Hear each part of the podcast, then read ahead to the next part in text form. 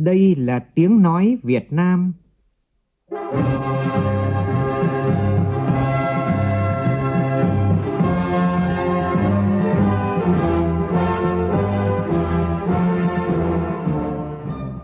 là tiếng nói Việt Nam phát thanh từ Hà Nội, thủ đô nước Cộng hòa xã hội chủ nghĩa Việt Nam.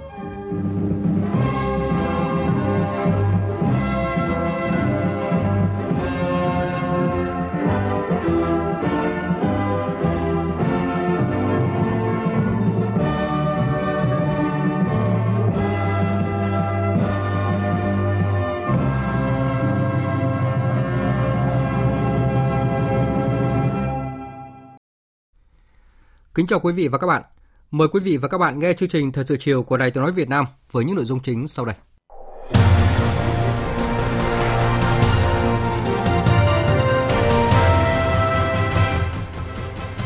Chủ trì cuộc họp thường trực Chính phủ về các biện pháp phòng chống dịch covid mười chín, Thủ tướng Nguyễn Xuân Phúc nhấn mạnh, đây là thời điểm vàng để ngăn chặn covid mười chín lây lan rộng ở nước ta. Để làm được điều này, rất cần sự đồng lòng của toàn dân. Ngày đầu thực hiện yêu cầu của Thủ tướng, người dân đã ý thức hơn trong việc đeo khẩu trang tại nơi công cộng, nơi tập trung đông người. Trên thế giới, rất nhiều quốc gia đã ghi nhận số ca nhiễm covid mười chín và số ca tử vong tăng vọt. Thậm chí số ca tử vong ở Italia trong ngày hôm qua đã cao hơn cả mức đỉnh tại Trung Quốc. Đã có thêm nhiều nước buộc phải đóng cửa biên giới, áp dụng biện pháp cứng rắn. Nhiều khả năng các nhà khoa học Mỹ sẽ lần đầu tiên tiến hành thử nghiệm lâm sàng trên người một loại vaccine phòng virus SARS-xê o vê hai từ hôm nay. Hàng loạt chính sách hỗ trợ thị trường chứng khoán do tác động của covid mười chín đã được các quốc gia thực hiện, nhưng thị trường chứng khoán vẫn ra bỉa mạnh. Mục sự kiện và bàn luận sẽ đề cập nội dung này. Cuộc nội chiến tại Syria chính thức bước sang năm thứ mười và rất khó kiểm soát. Tổng thư ký Liên Hợp Quốc Guterres tiếp tục kêu gọi loại bỏ giải pháp quân sự và cho ngoại giao một cơ hội để giải quyết cuộc khủng hoảng này.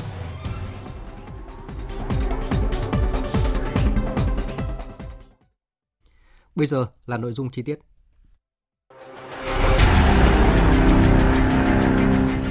Đẩy lùi covid mười chín, bảo vệ mình là bảo vệ cộng đồng.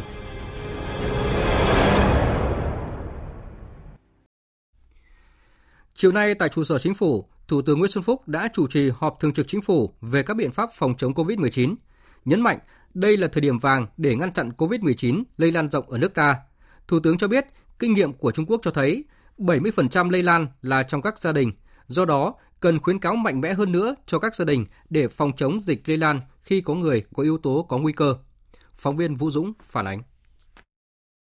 Thủ tướng Nguyễn Xuân Phúc nhấn mạnh, từ khi xuất hiện dịch cho đến nay, Chính phủ đã cố gắng thực hiện nhiều biện pháp để hạn chế dịch từ nước ngoài lây lan vào Việt Nam. Trong đó giai đoạn một đã chữa khỏi toàn bộ số người nhiễm.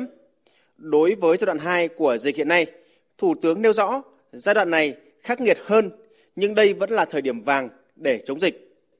Tôi đề nghị các ông chí là trong y khoa nó có câu là thời điểm vàng khi đột quỵ hoặc là nhồi máu cơ tim này khác. Thế đây là cái thời điểm vàng để chúng ta ngăn corona này ở Việt Nam, virus này. Làm sao trong thời điểm vàng phải được thực hiện chứ được. Ý nó có sự tạm thời và cấp bách của nó. Cho nên phải có biện pháp mạnh. Cái thứ hai nữa là chúng ta cố gắng ngăn chặn ngay được sự lên đỉnh của dịch để làm sao hạn chế tối đa người nhiễm và đặc biệt là số người tử vong. Cái đỉnh ông cao quá rồi, vừa qua thì rất cây go các ông chí. Là trách nhiệm của chúng ta. Tất cả các các ngành phải sáng tạo để thực hiện cái việc này. Các cấp các ngành không thực hiện tốt phải xử lý nghiêm. Như Trung Quốc đã cách chức, xử lý, khởi tố hàng loạt quan chức cũng như là nhiều cán bộ có liên quan khác vì cái sự ngăn chặn quá trình ảnh hưởng đến đến đến tính mạng sức khỏe của nhân dân. Thì tinh thần ấy mới được để cái giờ vàng này chúng ta giữ cho được đất nước chúng ta, sức khỏe của nhân dân chúng ta là yêu cầu rất lớn. Thủ tướng cũng nhắc lại hạn chế tối đa tụ tập đông người để tránh lây nhiễm. Cùng với đó là tiếp tục thực hiện cách ly tập trung cùng với cách ly tại gia đình theo quy chế, cách ly theo nhóm được giám sát. Trong nhiệm vụ này, vai trò của các địa phương là rất quan trọng, áp dụng đối với mọi du khách Việt Nam và nước ngoài nghi nhiễm từ nước ngoài vào Việt Nam. Từ thực tế của Trung Quốc, Thủ tướng nêu rõ. Dịch tễ học bên Trung Quốc cho thấy bảy mươi phần trăm lây nhiễm trong gia đình. Cần có khuyến cáo mạnh hơn cho các gia đình để phòng chống lây lan khi có người có yếu tố nguy cơ. Đặc biệt phát huy vai trò của phường, của xã, tổ dân phố trong việc hỗ trợ gia đình khi có người có nguy cơ trong gia đình. Cái này quản lý địa bàn hết sức quan trọng. Chúng ta phải nắm chắc, vì tất cả đều ở khu dân cư, khu phố hết. Cũng như tôi nói, tất cả các chung cư cao tầng, những khu tập trung đều có phương án phòng chống dịch mà chúng ta đã nói lần trước. Dịch tễ học cũng cho thấy người có bệnh nền, mãn tính, huyết áp, tim mạch, tiểu đường vân vân có nguy cơ tử vong cao. Trong khi nhiều người Việt Nam không biết bệnh của mình, đây là lúc khuyến cáo người trung và cao tuổi đi khám chữa bệnh, khám sức khỏe, đặc biệt là kê khai sức khỏe, y tế điện tử tự nguyện. Đánh giá cao các doanh nghiệp, đơn vị có liên quan đã ủng hộ, đồng hành cùng chính phủ trong phòng chống dịch covid mười chín. Thủ tướng đề nghị Mặt trận Tổ quốc Việt Nam chủ trì, phát động và tiếp nhận nguồn lực ủng hộ và bàn giao cho Bộ Y tế mua sắm trang thiết bị y tế theo phương thức chỉ định thầu với giá thị trường. Thủ tướng yêu cầu thành lập tổ công tác do Bộ Tài chính làm tổ trưởng cùng với các cơ quan liên quan xác định giá này công khai, minh bạch trong từng thời điểm, kịp thời mua sắm trang thiết bị cần thiết. Ban chỉ đạo chống dịch quốc gia xem xét cụ thể các mức tăng hỗ trợ ăn uống và các hỗ trợ khác đối với người được cách ly và người được phục vụ. Ban chỉ đạo cũng cần đề xuất biện pháp quan tâm hơn đến các y bác sĩ, nhân viên y tế phục vụ cho các cá nhân bị cách ly. Thủ tướng cũng giao Bộ Quốc phòng, Bộ Công an trực tiếp mua sắm trang thiết bị y tế cho các bệnh viện thuộc bộ để đủ cơ số cần thiết theo sự phân công. Bộ Công Thương lo đủ khẩu trang để phục vụ các nơi công cộng. Thủ tướng đồng ý tiếp tục chuẩn bị phương án cách ly trong các cơ sở quân đội, đồng thời giao Chủ tịch Ủy ban Nhân dân các địa phương và ngành du lịch chuẩn bị thêm các địa điểm khác để phòng khi số người cách ly đông thì chủ động về địa điểm, theo hướng sẵn sàng đảm bảo có đủ chỗ cách ly cho từ năm đến bảy vạn người. Thủ tướng yêu cầu Ngân hàng Nhà nước, Bộ Tài chính phối hợp để nhận các gói hỗ trợ tài trợ quốc tế sẵn sàng phục vụ cho việc chống dịch. Nhấn mạnh không được kỳ thị người bị lây nhiễm, Thủ tướng nêu rõ lên án và xử lý nghiêm những người đưa thông tin sai sự thật về dịch bệnh, những người không khai báo trung thực về lịch sử dịch tễ. Trước diễn biến dịch bệnh phức tạp trên thế giới, cùng với các biện pháp đang triển khai hiện nay, Thủ tướng đề nghị các lực lượng công an, quân đội, các địa phương, nhất là công an huyện, xã có phương án nóng để chuẩn bị sẵn sàng, tiếp tục huy động các y bác sĩ đã về hưu, trung cấp y khoa để sẵn sàng phục vụ khi có yêu cầu.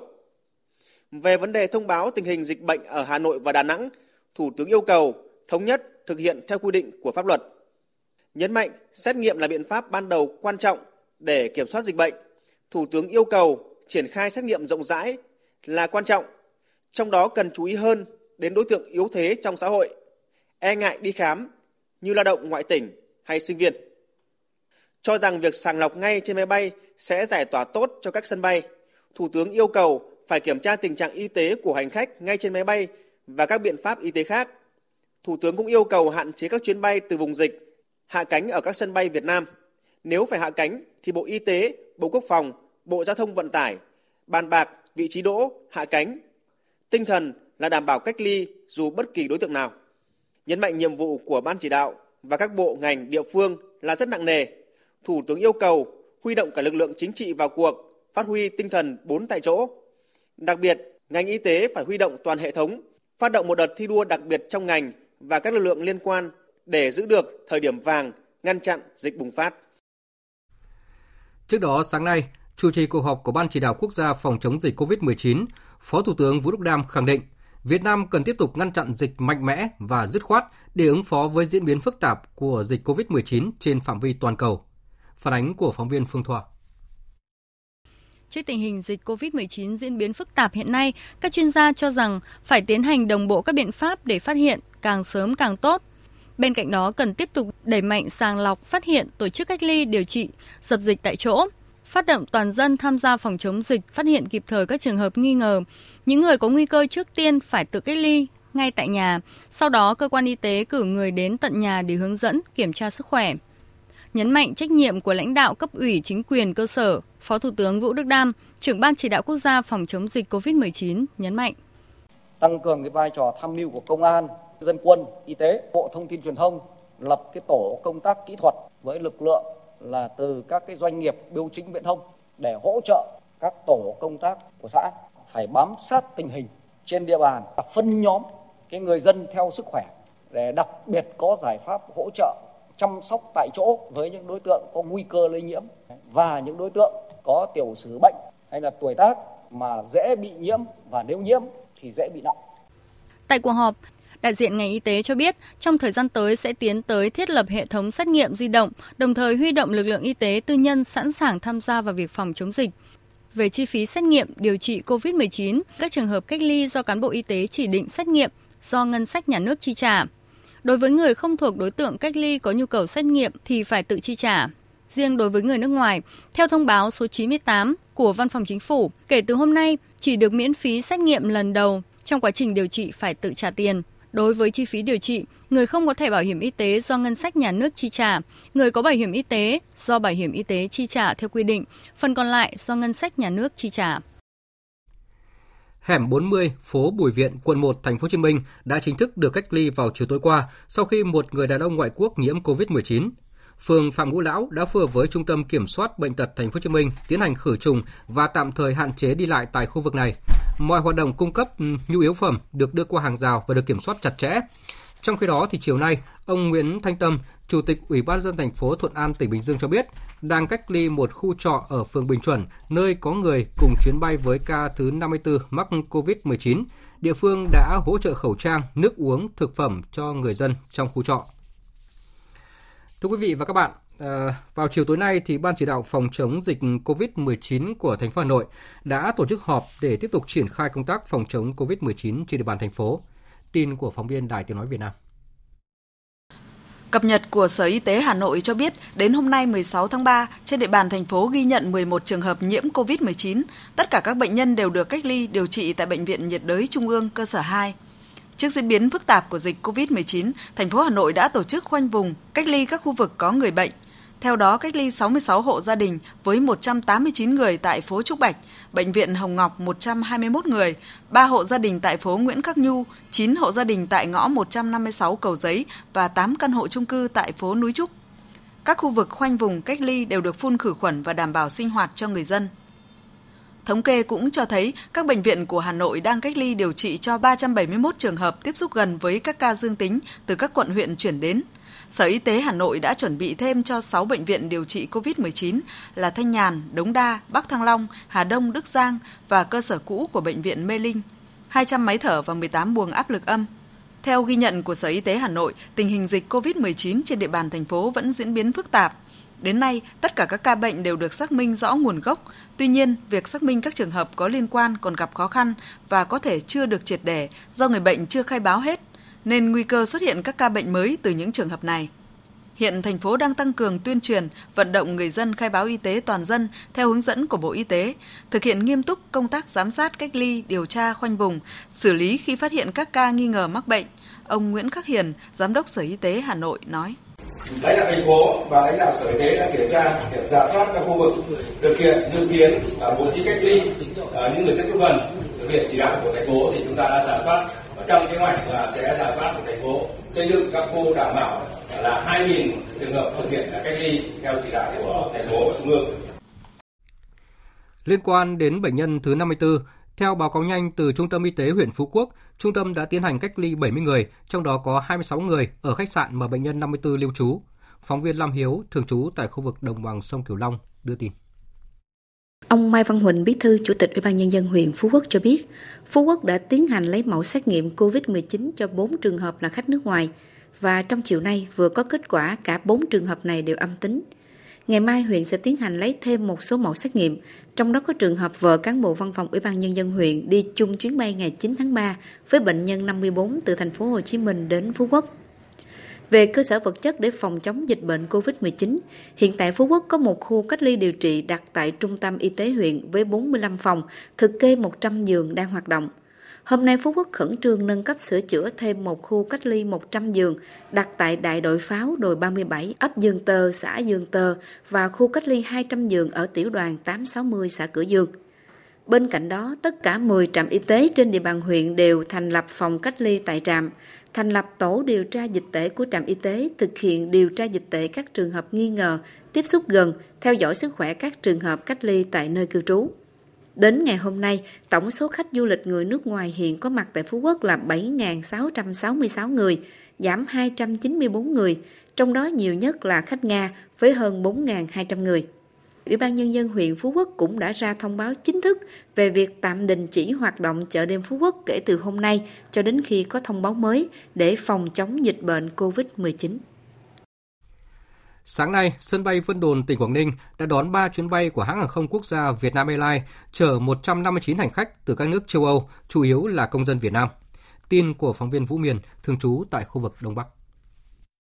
Các chuyến bay hạ cánh xuống sân bay Vân Đồn sáng nay gồm chuyến bay vê en năm mươi tư cất cánh từ London, Anh với chín mươi bảy hành khách, vê en mười tám cất cánh từ Paris, Pháp với bốn mươi ba hành khách và vê en ba mươi sáu cất cánh từ Frankfurt, Đức có mười chín hành khách.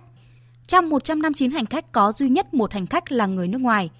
Để đảm bảo an toàn, phòng tránh lây nhiễm dịch bệnh, trong quá trình vận chuyển, tổ bay và nhân viên mặt đất đều được trang bị đồ bảo hộ y tế đặc trùng, phối hợp với nhà chức trách tại các nước châu Âu kiểm tra nghiêm ngặt sức khỏe của tất cả hành khách, phi hành đoàn trước khi lên máy bay, không phục vụ suất ăn, dịch vụ giải trí trong suốt hành trình. Toàn bộ đội bay, hành khách, hành lý đều được kiểm tra giám sát y tế, khử trùng theo quy định đặc biệt và đưa về cách ly tại Trường Quân sự tỉnh Quảng Ninh, Trường Quân sự tỉnh Bắc Ninh và một số khu vực theo quy định. Ông Phạm Ngọc Sáu, Tổng Giám đốc Cảng Hàng không Quốc tế Vân Đồn cho biết. Hạ cánh đều ở vị trí bãi đổ xa cả. Mình phải chuẩn bị cả lực lượng khớp các cái quy trình phối hợp lại với nhau để đảm bảo, tại vì cùng lúc nhiều cái chuyến bay nó sát nhau. Một chuyến thì năm giờ mười lăm, một chuyến năm rưỡi, một chuyến sáu giờ. Nên là... Việc đưa công dân Việt Nam từ các nước đang có dịch covid mười chín về nước thể hiện tính nhân văn của Đảng và Nhà nước ta. Các chuyến bay này sẽ tiếp tục được thực hiện trong thời gian tới. Thực hiện chỉ đạo của Thủ tướng Chính phủ về việc khai báo y tế bắt buộc, cách ly y tế bắt buộc đối với những người nhập cảnh đến từ hoặc đi qua vùng dịch, Vietnam Airlines cho biết đang xem xét hình thức cấm bay vĩnh viễn trên các chuyến bay của hãng này nếu hành khách trước khi lên máy bay đã nhiễm covid mười chín nhưng không khai báo. Ngoài ra, Vietnam Airlines yêu cầu hành khách phải tuân thủ việc đeo khẩu trang trong suốt quá trình bay. Hãng sẽ từ chối làm thủ tục trước chuyến bay cho những hành khách không tự đeo khẩu trang cá nhân. Thưa quý vị và các bạn, theo yêu cầu của Thủ tướng Chính phủ thì kể từ hôm nay, người dân khi đi lại ở khu vực công cộng đều bắt buộc phải đeo khẩu trang. Theo ghi nhận của phóng viên Đài Tiếng nói Việt Nam thì tại nhiều tụ điểm công cộng trên địa bàn thành phố Hà Nội, đa phần người dân đã thực hiện đeo khẩu trang nghiêm chỉnh khi ra đường đến nơi đông người. Phóng viên Nguyễn Hằng phản ánh. Tại bến xe Mỹ Đình, trong sáng nay, tất cả lực lượng bảo vệ, nhân viên của bến xe đều đeo khẩu trang khi làm nhiệm vụ. Tại các quầy mua vé đều có dung dịch rửa tay sát khuẩn cho hành khách khi ra vào bến. Anh Lê Văn Hùng, một hành khách từ Phú Thọ về Hà Nội cho biết. Người đeo khẩu trang đầy đủ, vệ sinh công cộng. Tôi bắt xe từ Phú Thọ đến Hà Nội sáng giờ chưa thấy ai không đeo. Trên xe mọi người tất cả đều đeo khẩu trang, mọi người đều có ý thức đeo khẩu trang để bảo vệ bản thân. Tại nhiều tuyến đường ngõ ngách của thủ đô Hà Nội cũng như các nhà hàng, quán xá, trung tâm thương mại, siêu thị, mọi người dần có ý thức đeo khẩu trang khi đến nơi công cộng và chỉ còn một số rất ít người không thực hiện việc này. Tại các tòa nhà, văn phòng, công ty ra những quy định bắt buộc mọi người phải chấp hành khi ra vào như rửa tay sát khuẩn, đeo khẩu trang, đo thân nhiệt. Đeo khẩu trang này rất hiệu cho dịch corona này, nó tránh cho lây nhiễm mà mọi người và để tránh cho cả mình nữa. Mình thực hiện như thế nào ạ? Mình thực hiện nói chung là đi đường bây giờ là lúc nào mình cũng ra nơi nơi công cộng, lúc nào mình cũng phải đeo khẩu trang. À, việc đeo khẩu trang nơi công cộng thì điểm này thì mình thấy là nó vệ cho mình mọi người.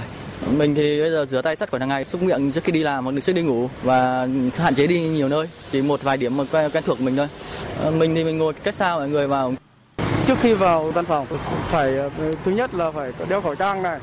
Rồi thứ hai là phải rửa tay cột, thứ ba là đo tử này mới được lên văn phòng. Những ai mà không đeo thì bị nhắc nhở như nào? Thì không được vào luôn. Tại Thành phố Hồ Chí Minh, người dân cũng đã ý thức hơn trong việc đeo khẩu trang tại nơi công cộng, nơi đông người. Phản ánh của nhóm phóng viên Đài Tiếng nói Việt Nam thường trú tại Thành phố Hồ Chí Minh.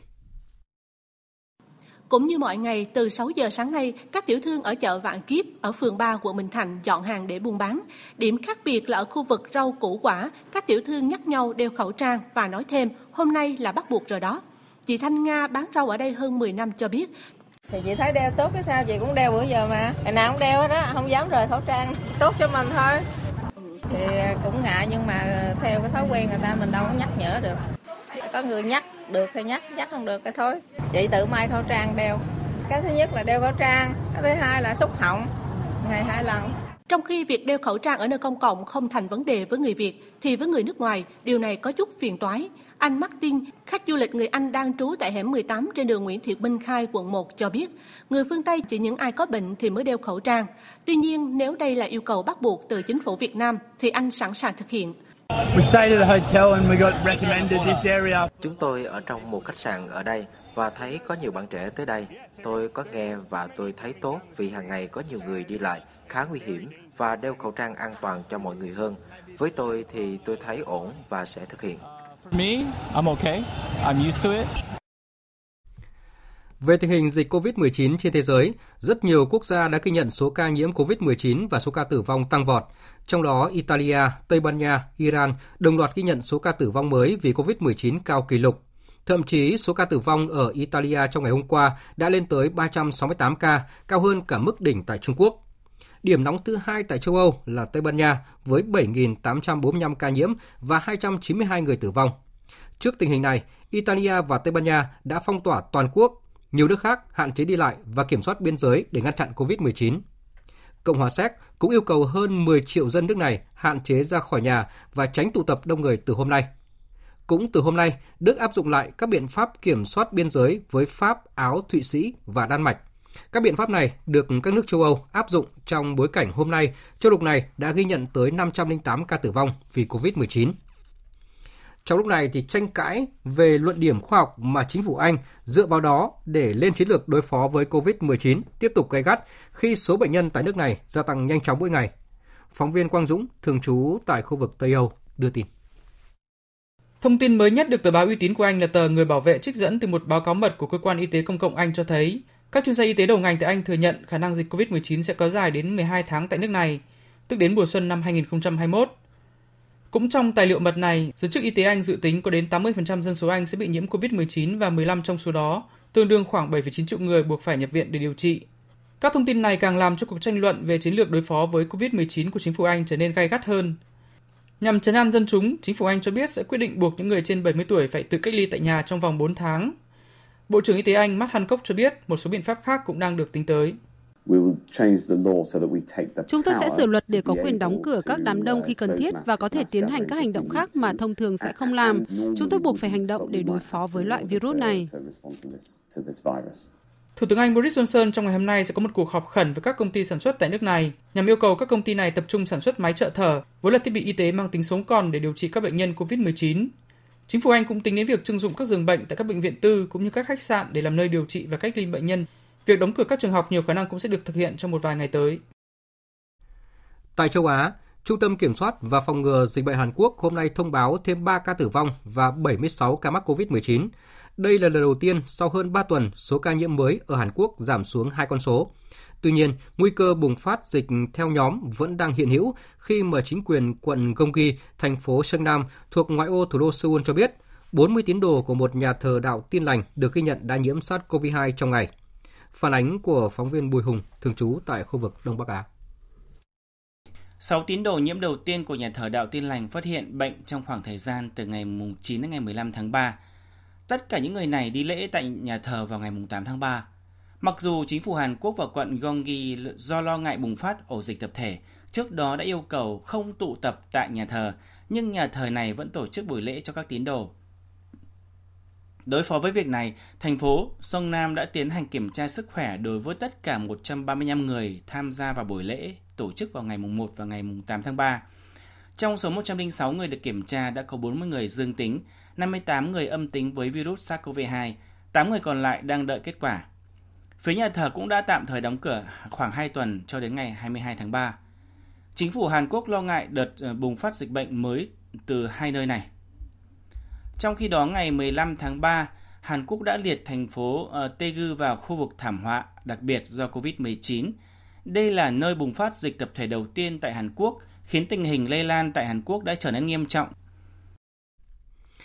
Tại Trung Quốc, tính đến hôm qua, nước này đã có một trăm hai mươi ba ca nhiễm covid mười chín đến từ chín quốc gia trên thế giới. Áp lực chống dịch du nhập đang ngày càng gia tăng đối với nước này. Phóng viên Đài Tiếng nói Việt Nam thường trú tại Bắc Kinh thông tin. Hàng loạt các tỉnh thành của Trung Quốc sau nhiều ngày không còn các ca bệnh bản địa mới, nay lại đứng trước nguy cơ người bệnh trở về từ nước ngoài tăng nhanh. Các bộ ngành địa phương của Trung Quốc đã phải nhanh chóng thông qua nhiều quy định mới nhằm ngăn ngừa tối đa dịch bệnh lây ngược từ các vùng dịch nghiêm trọng trên thế giới. Mặc dù theo số liệu thống kê, kể từ ngày mười một tháng ba, Tổ chức Y tế Thế giới công bố cô vít mười chín là đại dịch toàn cầu đến nay, số người nhập cảnh vào Trung Quốc cả trên bộ, trên biển và trên không đã giảm hơn tám mươi phần trăm so với cùng kỳ, nhưng trung bình mỗi ngày vẫn lên tới một trăm hai mươi nghìn lượt người, riêng hàng không là hai mươi nghìn lượt người, trong đó khoảng mười phần trăm là người nước ngoài. Sự cố giấu giếm hoặc khai sai thông tin đi ra nước ngoài và bị nhiễm bệnh ngày càng gia tăng đã buộc năm bộ ngành của Trung Quốc vừa phải thông qua một văn bản liên bộ về việc tăng cường kiểm dịch nhập cảnh và nghiêm trị các hành vi phạm tội liên quan đến kiểm dịch y tế.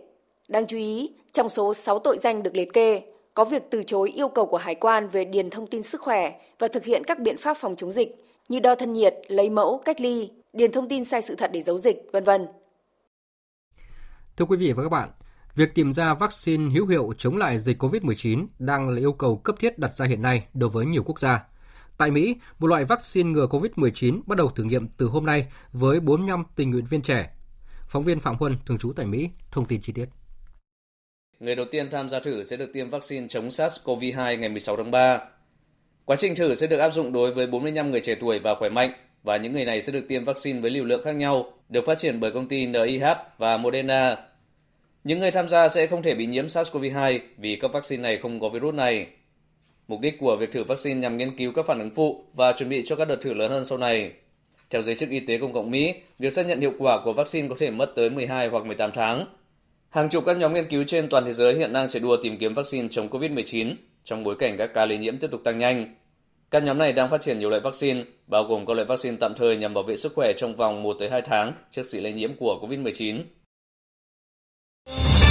Thời sự vê o vê, nhanh, tin cậy, hấp dẫn. Mời quý vị và các bạn nghe tiếp chương trình Thời sự chiều của Đài Tiếng nói Việt Nam. Trong bối cảnh dịch cô vít mười chín diễn biến phức tạp thì thành phố Hà Nội đã không tổ chức lễ kỷ niệm chín mươi năm ngày thành lập Đảng bộ thành phố như kế hoạch. Thay vào đó thì sáng nay, Thành ủy, Hội đồng nhân dân, Ủy ban nhân dân, Ủy ban Mặt trận Tổ quốc Việt Nam thành phố Hà Nội đã tổ chức gặp mặt kỷ niệm chín mươi năm ngày thành lập Đảng bộ thành phố Hà Nội với sự tham gia của khoảng một trăm năm mươi người. Ủy viên Bộ Chính trị, Bí thư Thành ủy Hà Nội Vương Đình Huệ chủ trì cuộc gặp mặt. Phóng viên Nguyên Dung phản ánh. Tại buổi gặp mặt, đại diện các thế hệ cán bộ, đảng viên của thành phố Hà Nội đã ôn lại chặng đường thành lập, phát triển vẻ vang của Đảng bộ thủ đô anh hùng. Trong suốt quá trình lịch sử chín mươi năm oanh liệt, hào hùng, Đảng bộ Hà Nội đã cùng với cả nước bám sát quan điểm chỉ đạo, vận dụng sáng tạo chủ trương đường lối của Trung ương Đảng vào thực tiễn ở Hà Nội. Lãnh đạo nhân dân thủ đô thực hiện thắng lợi nhiệm vụ xây dựng và bảo vệ vững chắc thủ đô và đất nước. Gương mẫu đi đầu trên nhiều lĩnh vực, đạt được những thành tựu to lớn, toàn diện trên mọi mặt đời sống xã hội. Ông Phạm Lợi, nguyên Chủ tịch Ủy ban Mặt trận Tổ quốc Việt Nam thành phố Hà Nội nêu rõ: Dù trong bất kỳ hoàn cảnh khó khăn nào, thử thách nào, Đảng bộ luôn vững vàng, sáng suốt, lãnh đạo quân dân Hà Nội đoàn kết một lòng, nêu cao truyền thống yêu nước của dân tộc Việt Nam, truyền thống văn hiến ngàn năm, tinh thần anh dũng, kiên cường trong chiến đấu, cần cù sáng tạo trong lao động, sẵn sàng đương đầu và vươn lên trong mọi đau thương, mất mát vì lý tưởng cách mạng cao cả của Đảng, vì sự nghiệp chung của đất nước, của dân tộc. Phát biểu tại buổi gặp mặt, Bí thư Thành ủy Hà Nội Vương Đình Huệ nhấn mạnh những nỗ lực hy sinh đóng góp của Đảng bộ, chính quyền, của các thế hệ cán bộ, đảng viên, chiến sĩ và đồng bào thủ đô vào sự nghiệp xây dựng, bảo vệ Tổ quốc Việt Nam xã hội chủ nghĩa. Những nỗ lực đó được Đảng, Nhà nước, Quốc hội, Chính phủ ghi nhận, biểu dương bằng nhiều phần thưởng, danh hiệu cao quý như ba lần được tặng Huân chương Sao vàng, danh hiệu Thủ đô Anh hùng năm hai không không không, Huân chương Hồ Chí Minh năm hai không một bốn. Được UNESCO tặng danh hiệu Thành phố vì Hòa bình năm một nghìn chín trăm chín mươi chín, một huân chương độc lập và bốn năm liên tiếp từ năm hai không một sáu đến nay được nhận cờ thi đua của chính phủ. Đặc biệt, Hà Nội chính thức tham gia mạng lưới các thành phố sáng tạo của UNESCO đúng vào dịp kỷ niệm hai mươi năm được trao tặng danh hiệu Thành phố vì Hòa bình. Bí thư Thành ủy Hà Nội Vương Đình Huệ khẳng định đó là những vinh dự tự hào không phải thủ đô nào cũng có được. Chặng đường chín mươi năm gian khổ nhưng rất đổi vẻ vang của Đảng bộ Hà Nội. Chúng ta càng thêm phấn khởi tự hào về truyền thống của Đảng bộ, càng trân trọng nâng niu và gìn giữ những thành quả cách mạng mà các thế hệ cán bộ, đảng viên và nhân dân thủ đô đã giành được. Trong những năm sắp tới, thủ đô chúng ta có nhiều cơ hội để phát triển mạnh mẽ về mọi mặt. Song bên cạnh đó còn không ít khó khăn thách thức, đòi hỏi Đảng bộ và nhân dân Hà Nội phải tranh thủ thời cơ, nỗ lực vượt qua thách thức, tiếp tục đổi mới mạnh mẽ, toàn diện và đồng bộ, phát huy cao độ truyền thống lịch sử, văn hóa và cách mạng, vị thế tầm vóc mới của thủ đô để thực hiện thắng lợi nhiệm vụ chính trị được giao. Thành đoàn Hà Nội hôm nay cũng đã phát động cuộc thi trắc nghiệm trực tuyến tìm hiểu về chín mươi năm lịch sử Đảng bộ thành phố và truyền thống lịch sử văn hóa thủ đô Hà Nội trên trang web tuổi trẻ hà nội chấm com. Sáng nay, cổng thi trực tuyến đã được mở chính thức và bắt đầu bước vào tuần thi đầu tiên. Dịch bệnh covid mười chín đang tác động tiêu cực đến tình hình kinh tế xã hội tại tỉnh Đắk Lắk. Chỉ riêng trong tháng hai, thu ngân sách của địa phương đã giảm hơn một trăm tỷ đồng và dự báo tình hình sẽ còn khó khăn hơn trong những tháng tới. Tin của phóng viên Công Bắc thường trú tại Tây Nguyên. Ông Ngô Việt Hồng, Phó Cục trưởng Cục Thuế tỉnh Đắk Lắk cho biết, do ảnh hưởng của dịch covid mười chín, ngân sách tháng hai của tỉnh giảm thu hơn một trăm tỷ đồng so với cùng kỳ năm ngoái. Trong đó, giảm thu nhiều nhất tập trung trong lĩnh vực kinh doanh nông sản, du lịch, khách sạn, nhà hàng và ô tô xe máy. Trong giai đoạn dịch diễn biến phức tạp, các doanh nghiệp cũng như hộ kinh doanh hoạt động trong các lĩnh vực này gặp rất nhiều khó khăn và được dự báo sẽ còn kéo dài. Hiện tại, ngành thuế Đắk Lắk cũng đang tiến hành các bước để tiến hành miễn, giảm, gia hạn thuế đối với những doanh nghiệp, hộ kinh doanh bị ảnh hưởng bởi dịch covid mười chín. Ông Ngô Việt Hồng cho biết. Thì hiện nay thì mới có cái văn bản về hỗ trợ các cái hộ khoán trong cái việc mà triển khai thu thuế khoán theo cái thông tư chín mươi hai, thì chúng tôi sẽ hướng dẫn các cái chi cục thuế giải quyết các hồ sơ miễn hoặc là giảm thuế giá trị gia tăng, thuế thu nhập cá nhân đối với các cái hộ kinh doanh mà do ảnh hưởng của dịch là phải dừng hoặc là nghỉ kinh doanh.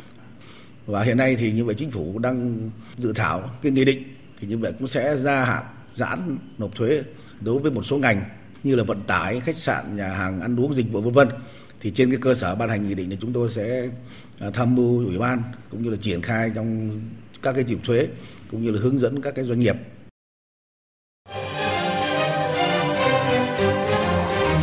Sự kiện và bàn luận. Sự kiện và bàn luận.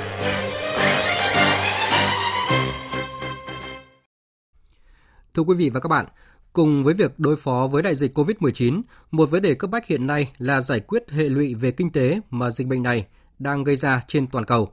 Cục Dự trữ Liên bang Mỹ vừa hạ lãi suất khẩn cấp lần thứ hai trong tháng về mức gần bằng không. Sắc đỏ lan rộng thị trường chứng khoán hàng loạt quốc gia trên thế giới, trong đó Australia mất tới gần mười phần trăm. Giá dầu thô cũng tiếp tục đi xuống.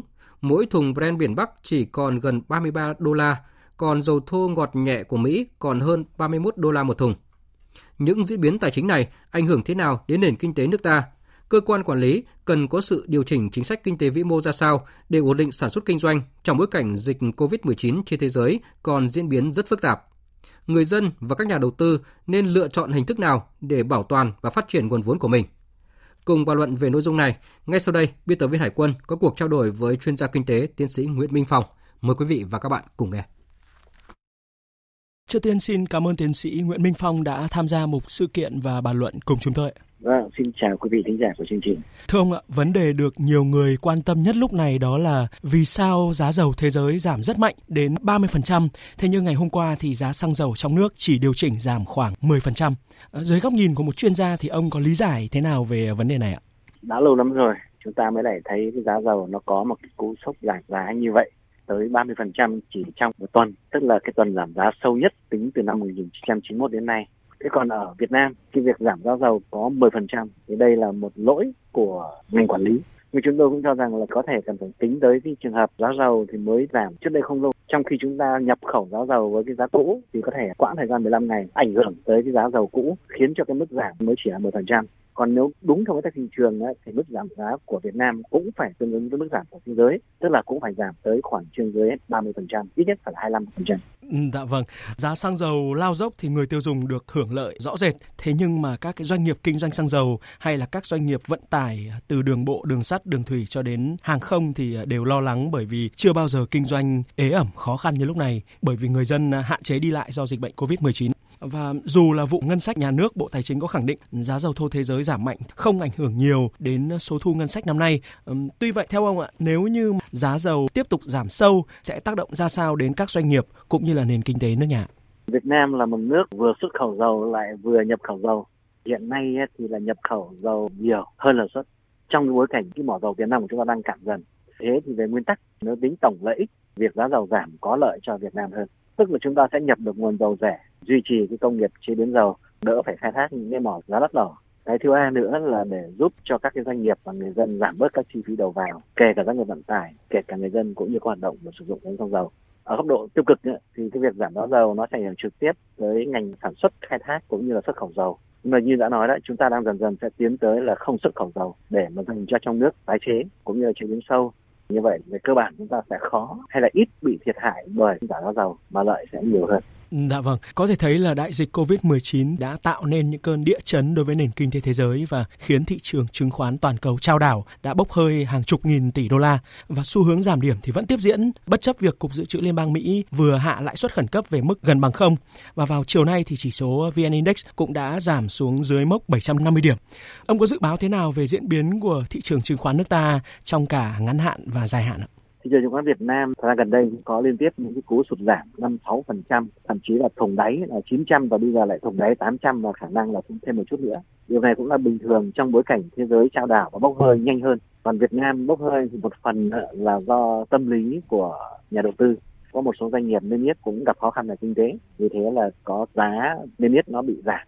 Thứ ba nữa, tổng cầu của xã hội cũng giảm khiến hoạt động khác về cơ bản cũng bị thu hẹp lại. Và đầu tư chứng khoán trong bối cảnh đó thì đương nhiên là bức tranh mà nhạy cảm nhất và phản ánh tiêu cực nhất hoạt động của nền kinh tế. Tuy nhiên sự giảm sâu quá cũng sẽ khó, bởi vì điều này nó còn gắn liền với sức chịu đựng của các doanh nghiệp Việt mà về cơ bản thì cũng đang có những cái nỗ lực. Các ngân hàng cũng đang có những cái chính sách hỗ trợ doanh nghiệp và kể cả giảm lãi suất. Thì về nguyên tắc khi mà lãi suất giảm thì các hoạt động đầu tư cũng như là chứng khoán cũng sẽ được lợi. Cho nên là nó cũng có những cái xung lực nhất định để mà cản cái sự gia giảm của chứng khoán trong cái bối cảnh covid mười chín này. Thế còn về trung hạn và dài hạn thì chúng tôi tin rằng sau khi dịch vượt qua đó thì chắc chắn là các hoạt động kinh tế sẽ được bùng nổ. Việt Nam vẫn đang có nhiều cơ hội thu hút đầu tư nước ngoài, do đó là sẽ tiếp tục có sự tăng trưởng. Đấy là chưa kể chúng ta đã có luật chứng khoán mới, cộng thêm một số những cái nỗ lực của ngành chứng khoán, nên là chúng ta đang có những nhân tố để tạo những cái lực đẩy. Dạ vâng, có một câu hỏi được người dân cũng như là các nhà đầu tư quan tâm nhất vào lúc này, đó là nên lựa chọn cái hình thức đầu tư nào để có thể bảo toàn và phát triển nguồn vốn của mình ạ thưa ông? Đây là một câu hỏi rất là không dễ trả lời, nhất là trong bối cảnh hiện nay là hầu hết các cái ngành lĩnh vực kinh doanh dường như đang đều có những cái sức ép khó khăn, trừ một số những ngành mà ăn theo dịch, ví dụ là các dịch vụ y tế hoặc là những ngành kinh doanh qua mạng. Đây cũng chính là cơ hội đầu tư của những ai đó mà có những cái năng lực quan tâm tới các thị trường này. Nhưng mà về cơ bản, chúng tôi chỉ cho rằng trong cái bối cảnh hiện nay, ngân hàng thông báo là dòng tiền vào ngân hàng rất là nhiều. Mặc dù lãi suất có giảm một chút, điều cho thấy rõ ràng là người dân vẫn coi cái việc gửi tiết kiệm ngân hàng là một lựa chọn tốt. Chúng tôi cho rằng đây là một lựa chọn khả dĩ, là những người ít vốn thì vẫn nên lựa chọn. Thế còn những người có vốn dài hạn, có những kinh nghiệm riêng, sở trường riêng và có cách đầu tư riêng, chắc chắn là họ sẽ điều chỉnh, nhưng mà điều chỉnh không nhiều lắm. Dạ vâng, trong cái bối cảnh dịch bệnh covid mười chín ở trên thế giới được dự báo là còn diễn biến rất phức tạp và khó lường, theo ông cơ quan quản lý cần có quyết sách điều hành ra sao để có thể ổn định hoạt động sản xuất kinh doanh và giá cả của các cái mặt hàng thiết yếu ạ? Điều này đã được chính phủ hoạch định. Các cái giải pháp của Việt Nam được chia làm hai nhóm theo hai cái kịch bản lớn. Thứ nhất ấy, là từ nay đến khi dịch chưa được dập tắt thì cơ bản toàn lực, toàn cộng đồng cũng như là các ngành chức năng là tập trung vào ngăn chặn dịch lây lan. Đây là ưu tiên số một. Thậm chí vì lợi ích sức khỏe của người dân có thể hy sinh một số lợi ích kinh tế. Tuy nhiên, các doanh nghiệp vẫn được kêu gọi là chủ động nỗ lực vượt khó. Các cơ quan chức năng vẫn được kêu gọi có những giải pháp thiết thực để hỗ trợ doanh nghiệp, miễn giảm lãi suất, gia hạn nợ cho vay mới để tiếp tục đầu tư kinh doanh và lấy cái cơ hội trả nợ. Các cái hoạt động giảm thuế, rồi giảm thuế bất động sản, vân vân cũng đang được triển khai. Chắc chắn là một cái biện pháp rất quan trọng không chỉ trước mắt và lâu dài nữa, đó là các cơ quan phải tiếp tục thúc đẩy cải thiện môi trường đầu tư, giảm thiểu các nhũng nhiễu, các chi phí của doanh nghiệp để doanh nghiệp thuận lợi hơn, đến thị trường tốt hơn và giảm bớt các chi phí khi tham gia và rút khỏi thị trường. Các cơ quan bảo hiểm xã hội và cơ quan khác cũng nên có những chính sách để mà hỗ trợ doanh nghiệp trong những bối cảnh có thể là an sinh xã hội sẽ gia tăng áp lực khi các doanh nghiệp phải nghỉ việc hoặc là bố trí nghỉ phần tự, người lao động sẽ giảm thu nhập và gây khó khăn cho an sinh của họ. Về tổng thể thì rõ ràng một cái kịch bản cho phát triển kinh tế sau dịch đang được xây dựng. Trong đó thì những hoạt động liên quan tới đa dạng hóa thị trường, tăng cường xúc tiến đầu tư, xúc tiến thương mại cũng như điều chỉnh cơ cấu kinh tế và những hoạt động khác cũng là những biện pháp rất là cần thiết trong cái bối cảnh hiện nay. Chúng tôi tin rằng là cùng với các cái quyết sách đã được ghi nhận trong nghị quyết không một không hai của Chính phủ năm hai nghìn không trăm hai mươi cũng như là các cái chỉ đạo của Chính phủ trong kỳ họp định kỳ hàng tháng, tới đây thì tin rằng sẽ vượt qua được cái thời điểm khó khăn này để tiếp tục ổn định phát triển kinh tế. Dạ vâng ạ, một lần nữa xin được cảm ơn chuyên gia kinh tế tiến sĩ Nguyễn Minh Phong đã bàn luận cùng chúng tôi. Tiếp theo, biên tập viên Hiền Lương sẽ chuyển đến quý vị và các bạn một số thông tin thời tiết đáng chú ý. Thưa quý vị và các bạn, hiện nay ở phía Bắc có một bộ phận không khí lạnh đang di chuyển xuống phía Nam. Dự báo khoảng đêm mai, bộ phận không khí lạnh này sẽ ảnh hưởng đến các tỉnh phía Đông Bắc Bộ. Gần sáng và ngày mười tám tháng ba, ảnh hưởng đến một số nơi ở phía Tây Bắc Bộ và Bắc Trung Bộ. Do ảnh hưởng của không khí lạnh kết hợp với hội tụ gió trên cao nên từ chiều mai, các tỉnh vùng núi Bắc Bộ có mưa rào và dông. Từ đêm mai và ngày mười tám tháng ba, mưa dông mở rộng ra các nơi khác ở Bắc Bộ và Thanh Hóa. Riêng vùng núi có mưa vừa, mưa to, có nơi mưa rất to. Trong cơn dông có khả năng xảy ra lốc, sét, mưa đá và gió giật mạnh. Từ ngày mười tám tháng ba, Bắc Bộ trời chuyển lạnh với nền nhiệt độ thấp nhất khoảng từ mười tám đến hai mươi độ. Riêng các tỉnh vùng núi phía Bắc từ đêm mười bảy, trời chuyển rét với nền nhiệt độ thấp nhất khoảng mười sáu đến mười tám độ. Và từ đêm mai, gió chuyển hướng Đông Bắc trong đất liền cấp hai, cấp ba. Ở phía Bắc Vịnh Bắc Bộ, gió chuyển hướng Đông Bắc mạnh cấp năm, giật cấp sáu. Khu vực Hà Nội từ chiều tối mai đến ngày mười tám tháng ba có mưa rào và dông. Trong mưa dông có khả năng xảy ra lốc sét, mưa đá và gió giật mạnh. Từ ngày mười tám tháng ba, trời chuyển lạnh với nền nhiệt độ thấp nhất khoảng mười tám đến hai mươi độ. Tiếp theo là một số tin quốc tế đáng chú ý. Tổng thống Israel vừa thông báo ý định trao cho thủ lĩnh Đảng Xanh Trắng theo đường lối trung dung Benny Gantz đứng ra thành lập chính phủ, đồng thời kêu gọi các đảng phái chính trị tại nước này nhanh chóng chấm dứt cuộc khủng hoảng chính trị kéo dài, có thể tập trung nguồn lực vào cuộc chiến chống covid mười chín. Biên tập viên Thu Hoài tổng hợp thông tin. Thông báo của Tổng thống Reuven Rivlin là một đòn mạnh giáng vào những nỗ lực của ông Benjamin Netanyahu, vị thủ tướng tại nhiệm lâu nhất trong lịch sử Israel. Nhưng điều này cũng không có nghĩa là đế chế của ông đã đi tới hồi kết.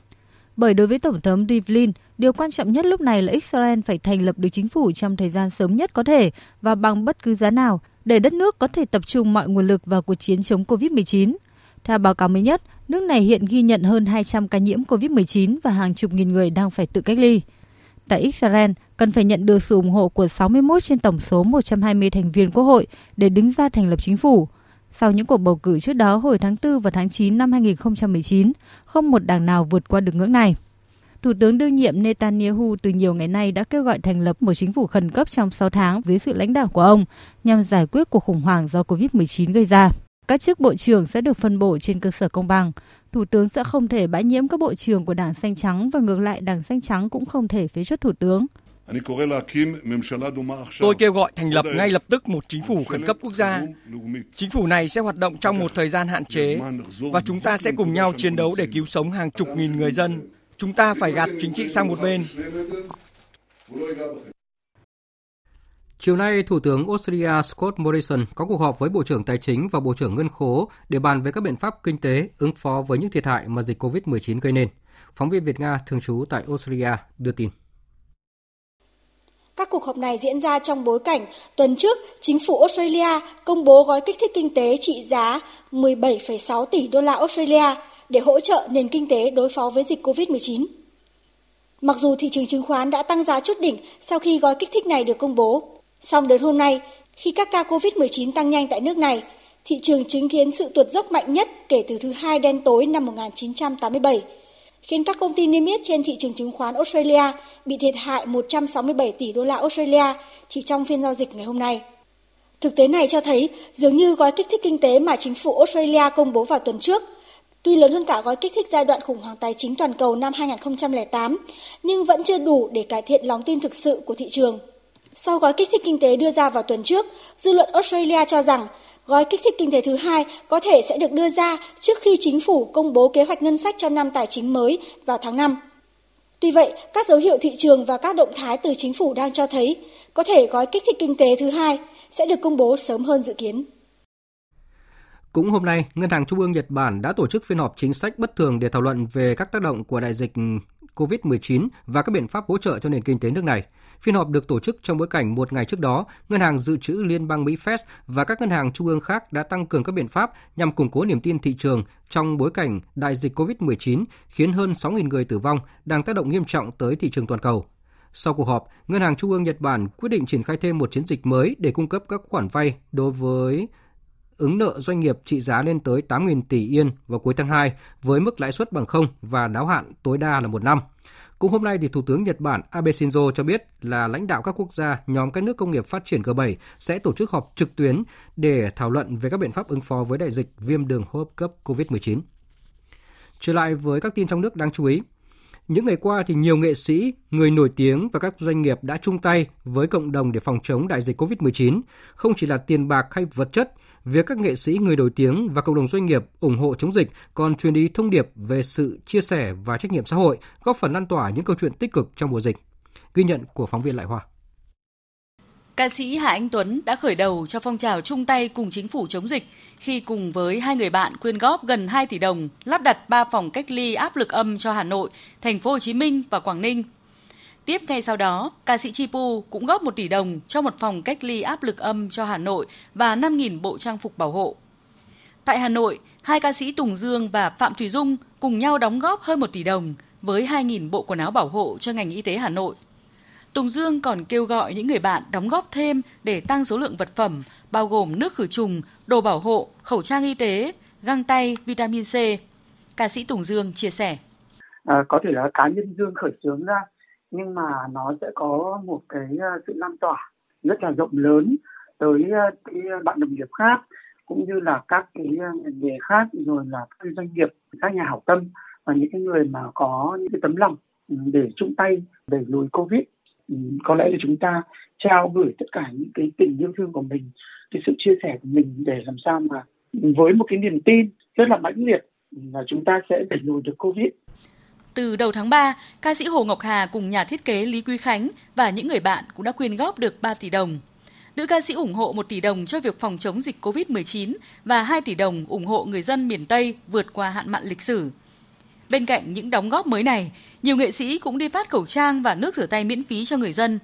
Các nghệ sĩ khẳng định đây là những hoạt động thể hiện sự chủ động chung tay với chính phủ, không đứng ngoài cuộc trong bối cảnh cả nước đang căng mình chống dịch.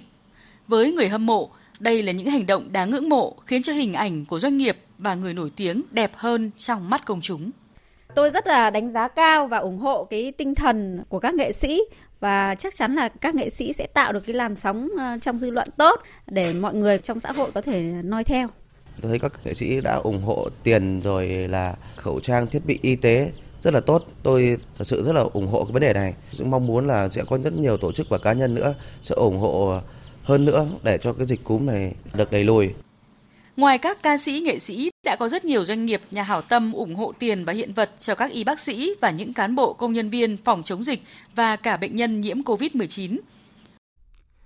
Thực hiện chỉ đạo của chính phủ về việc dừng các cuộc họp trực tuyến, chuyển sang làm việc trực tuyến để góp phần phòng chống dịch bệnh covid mười chín, từ hôm nay, Đài Tiếng nói Việt Nam tiến hành họp giao ban trực tuyến giữa lãnh đạo đài với các đơn vị trực thuộc tại năm mươi lăm điểm cầu. Đây là lần đầu tiên Đài Tiếng nói Việt Nam điều hành công việc trực tuyến với nhiều điểm cầu như vậy. Phóng viên Văn Hải thông tin. Phòng họp giao ban giữa lãnh đạo Đài Tiếng nói Việt Nam với các đơn vị trực thuộc tại Trung tâm Phát thanh Quốc gia năm mươi tám Quán sứ Hà Nội hôm nay chỉ có hai cán bộ vì đã chuyển sang họp trực tuyến với năm mươi lăm điểm cầu, tránh tập trung đông người, góp phần phòng chống dịch bệnh covid mười chín. Vẫn đầy đủ nội dung của cuộc họp giao ban hàng ngày, nhưng các ý kiến chỉ đạo, báo cáo, phản hồi được trực tuyến qua màn hình. Ông Nguyễn Thế Kỳ, Tổng Giám đốc Đài Tiếng nói Việt Nam cho biết. Cái việc mà dùng cái công nghệ thông tin mới để mà tổ chức các cái cuộc giao ban trực tuyến thì cái này thì Đài đã làm từ nhiều năm nay. Nhưng mà các cái đơn vị Hà Nội thì ngồi tập trung với nhau. Còn giao ban trực tuyến thì các đơn vị ở trong nước và ở nước ngoài. Thì lần này thì ngay cả cái các đơn vị Hà Nội và ngay cả cái tòa nhà năm mươi tám Quán sứ này ấy, thì anh em ngồi ở cái chỗ làm việc của mình thì có thể giao ban được. Việc giao ban điều hành công việc trực tuyến cũng được các đơn vị trực thuộc Đài Tiếng nói Việt Nam thực hiện từ ngày hôm nay. Ông Dương Hồng Hải, Giám đốc Trung tâm Nghiên cứu và Ứng dụng Công nghệ Truyền thông của Đài chia sẻ. Hiện nay thì các phần mềm để phục vụ cho các cái việc đào tạo cũng rất là nhiều. Thế tuy nhiên thì chúng ta lại nghĩ đến một cái hướng chuyên nghiệp hơn một chút, cho nên là chúng tôi kết hợp với lại hãng Cisco thử nghiệm cái phần mềm WebSpec Meeting. Thì cái này thì chúng tôi đã thử nghiệm, cảm thấy là cái hệ thống phần mềm này là so với các phần mềm khác là có độ ổn định cao hơn. Theo ông Vũ Hải Quang, Phó Tổng Giám đốc Đài Tiếng nói Việt Nam, các hoạt động chỉ đạo điều hành được chuyển sang trực tuyến không chỉ đảm bảo nguyên tắc chống dịch là không tập trung đông người mà còn góp phần giảm chi phí, tiết kiệm thời gian và nâng cao hiệu quả công tác. Ở cái phần mềm này thì nó rất là thuận lợi, nếu ai mà không có tại phòng làm việc ấy, thì có thể là sử dụng cái smartphone của mình để cài cái phần mềm đó và có thể là thực hiện giao ban ở bất cứ đâu và bất cứ khi nào, thậm chí kể cả khi anh đang di chuyển trên xe ô tô. Và trong cái thời gian sắp tới thì chúng tôi sẽ phát triển thêm một cái tính năng nữa là nó sẽ chuyển toàn bộ nội dung cuộc họp từ giọng nói chuyển sang văn bản. Việc Đài Tiếng nói Việt Nam cũng như nhiều cơ quan đơn vị trường học ứng dụng công nghệ thông tin để điều hành và làm việc trực tuyến, hạn chế tiếp xúc trực tiếp đông người không chỉ là giải pháp ngăn ngừa covid mười chín mà còn cụ thể hóa thực hiện chính phủ điện tử. Tiếp theo sẽ là trang tin thể thao.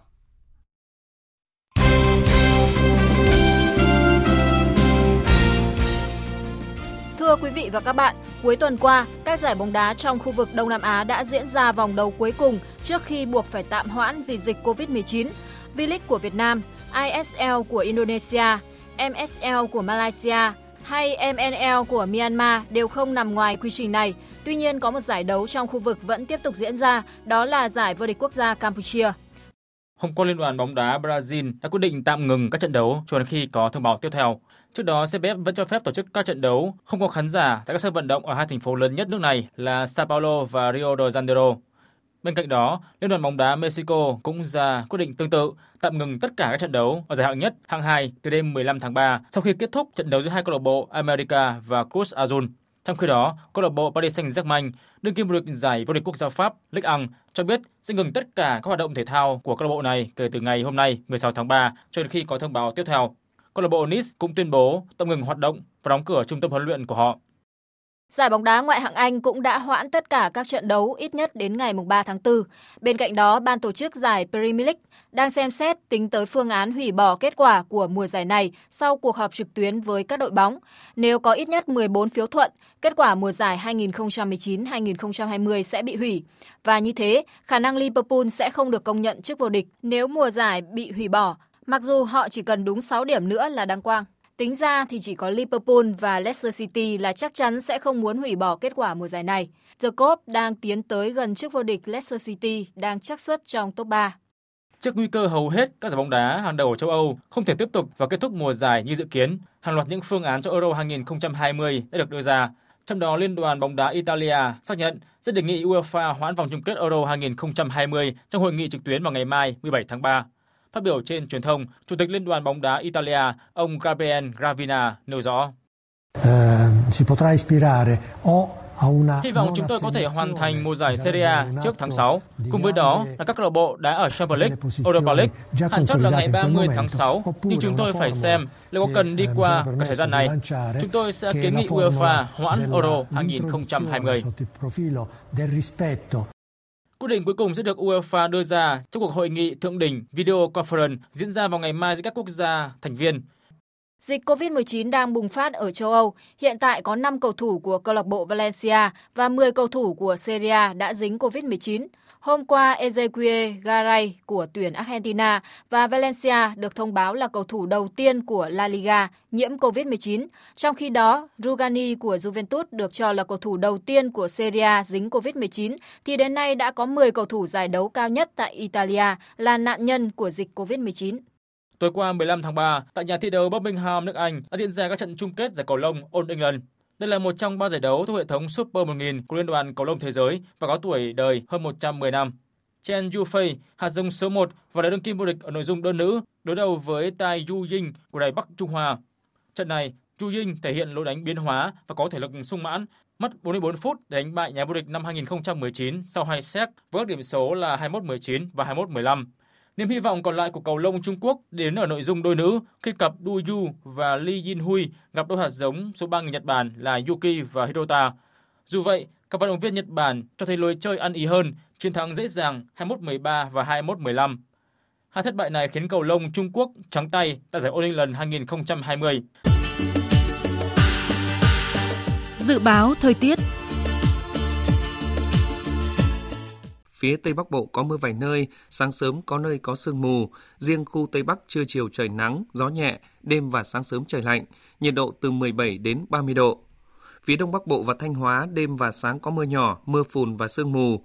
Riêng vùng núi phía Bắc chiều tối mai có mưa rào và dông. Trong cơn dông có khả năng xảy ra lốc, sét, mưa đá và gió giật mạnh. Đêm và sáng trời lạnh, nhiệt độ từ mười chín đến hai mươi lăm độ. Các tỉnh từ Nghệ An đến Thừa Thiên Huế có mưa vài nơi, nhiệt độ từ hai mươi mốt đến ba mươi độ. Các tỉnh ven biển từ Đà Nẵng đến Bình Thuận chiều tối và đêm có mưa rào và dông vài nơi, ngày nắng, nhiệt độ từ hai mươi ba đến ba mươi ba độ. Tây Nguyên chiều tối và đêm có mưa rào và dông vài nơi, ngày nắng. Trong cơn dông có khả năng xảy ra lốc, sét, mưa đá và gió giật mạnh, nhiệt độ từ mười chín đến ba mươi lăm độ. Nam Bộ đêm không mưa, ngày nắng, riêng miền Đông Nam Bộ có nắng nóng, nhiệt độ từ hai mươi tư đến ba mươi sáu độ. Khu vực Hà Nội đêm và sáng có mưa nhỏ, mưa phùn và sương mù, chiều tối mai có mưa rào và dông, đêm và sáng trời lạnh, nhiệt độ từ mười chín đến hai mươi lăm độ. Dự báo thời tiết biển. Bắc Vịnh Bắc Bộ và Nam Vịnh Bắc Bộ có mưa vài nơi, sáng sớm có nơi có sương mù. Tầm nhìn xa trên mười ki lô mét, giảm xuống dưới một ki lô mét trong sương mù, gió Đông Nam cấp bốn. Vùng biển từ Quảng Trị đến Quảng Ngãi, vùng biển từ Bình Định đến Ninh Thuận có mưa rào vài nơi, tầm nhìn xa trên mười ki lô mét, gió Đông cấp ba, cấp bốn. Vùng biển từ Bình Thuận đến Cà Mau, khu vực giữa Biển Đông và khu vực quần đảo Trường Sa thuộc tỉnh Khánh Hòa không mưa, tầm nhìn xa trên mười ki lô mét, gió Đông Bắc cấp bốn, cấp năm. Vùng biển từ Cà Mau đến Kiên Giang không mưa, gió Đông cấp ba, cấp bốn. Khu vực Bắc Biển Đông và khu vực Nam Biển Đông có mưa vài nơi, gió Đông Bắc đến Đông cấp bốn, cấp năm. Khu vực quần đảo Hoàng Sa thuộc thành phố Đà Nẵng không mưa, gió Đông Bắc đến Đông cấp bốn, cấp năm. Vịnh Thái Lan có mưa rào vài nơi, tầm nhìn xa trên mười ki lô mét. Những thông tin dự báo thời tiết vừa rồi đã kết thúc chương trình Thời sự chiều nay của Đài Tiếng nói Việt Nam. Quý vị và các bạn có thể nghe lại chương trình trên trang web tại địa chỉ vê o vê chấm vê en. Chương trình hôm nay do các biên tập viên Nguyễn Cường, Thu Hằng và Thu Hòa thực hiện với sự tham gia của phát thanh viên Mạnh Cường và kỹ thuật viên Đoàn Thanh. Chịu trách nhiệm nội dung Nguyễn Mạnh Thắng. Cảm ơn quý vị và các bạn đã dành thời gian lắng nghe.